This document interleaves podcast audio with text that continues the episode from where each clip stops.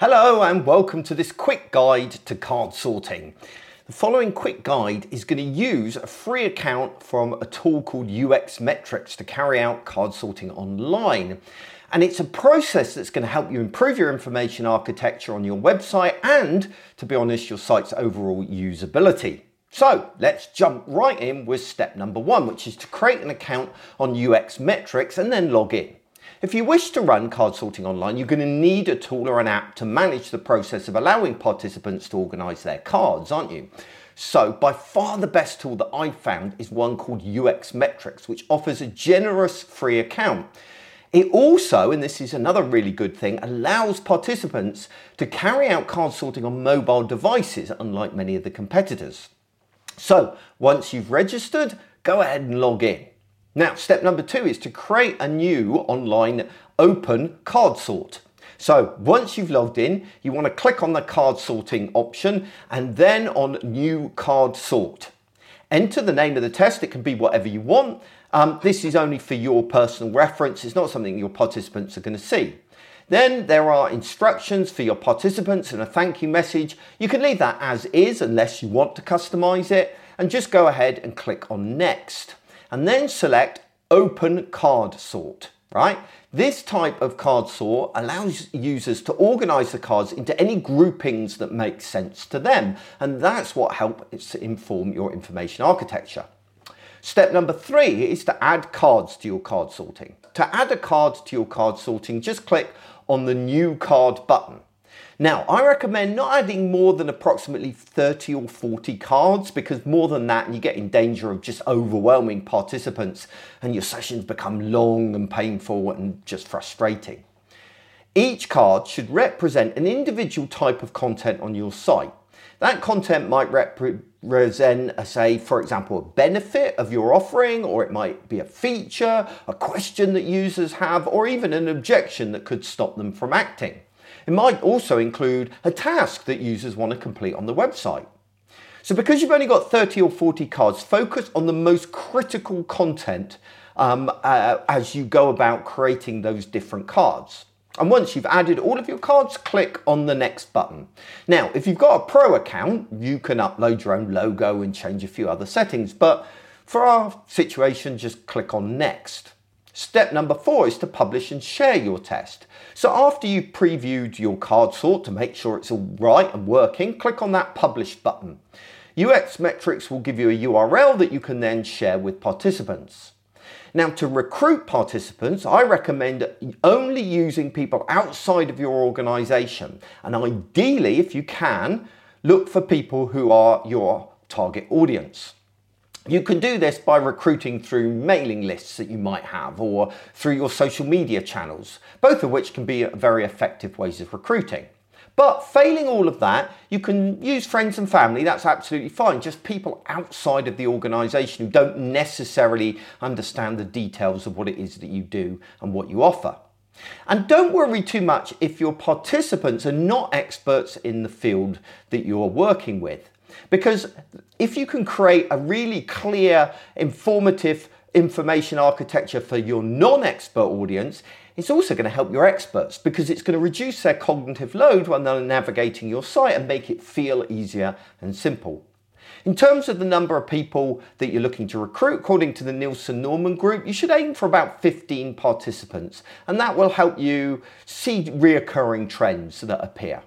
Step number five then is to analyze your results. So once all your participants have completed the test, you can log into UX Metrics, select your card sort and click on the End This Study button. And now you can click on View Report. Click on the Groups tab to see all the different groups that users created when organizing the cards. Now, you want to pay particular attention to groups that have been created by several people. In other words, several people have created the same groups. Reoccurring groups like this are a sign that your label, the label that they've created, matches the mental model of your overall audience.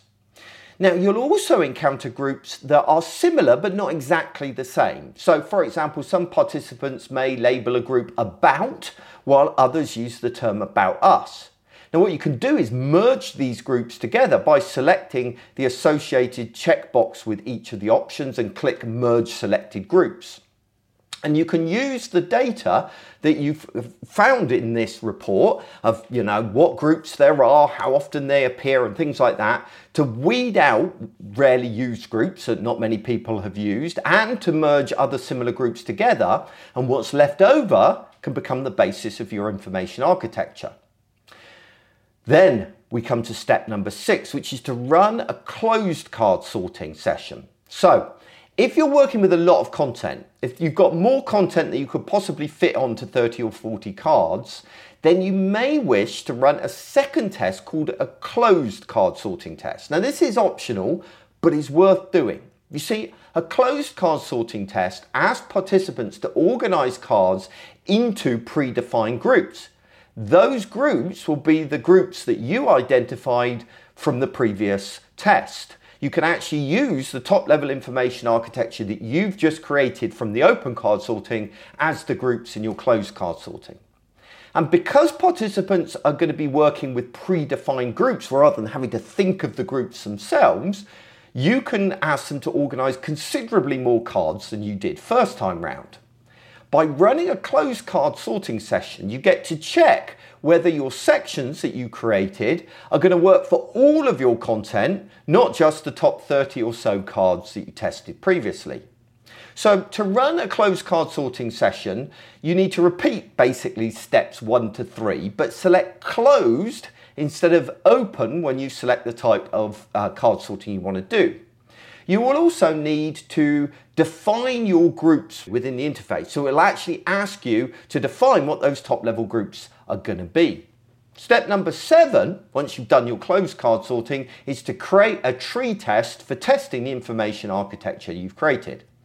So the final step really of creating a great information architecture is to check whether people can find content within the site structure you've just created. And you can do this by creating a tree test in UX Metrics. Click the tree test menu option and then click new tree test. As before, give the test a name and click next. Now enter the information about your uh, site architecture in the tools provided. So you need to replicate your site structure inside of UX Metrics. Then we come to step eight, which is to assign the tasks for the tree test. So once you've entered the site structure, you can assign a series of tasks for users to complete by, by navigating through the tree that you've created. Now, I recommend you limit yourself to about three or four tests and you focus on the tasks that um, help users find critical content. So for example, you might want to test something like imagine that you wanted to update your credit card details. Where would you look in the information architecture? Now, avoid using words that appear in the site structure itself as that's going to bias your results. For each task, you also need to assign the correct choice so that um, the system knows where users should end up if someone has done the task correctly. Now, once you've done all of that, you can complete the setup and run your test just as you have previously. And that brings us on to step nine, which is to analyze your tree test results. So once users have finished running the test and trying to complete the various tasks, you'll be able to assess how well things went. Now you want to pay particular attention to the percentage of people who completed the task and whether or not they did it through the most direct route, which in UX metrics is called directness. Also note how long it took them to complete the task. The faster they did it and the faster they did it successfully, the better your information architecture is. It's even better if they did it successfully, they did it fast, and they did it through the most direct route. If users make mistakes, look at where things are going wrong and how many people is going wrong for, and then amend your site structure accordingly by changing things like misleading labels. But if you see high success rates and the participants are able to achieve results relatively fast, then you can be confident that you've created an effective information architecture and your card sorting exercise has worked.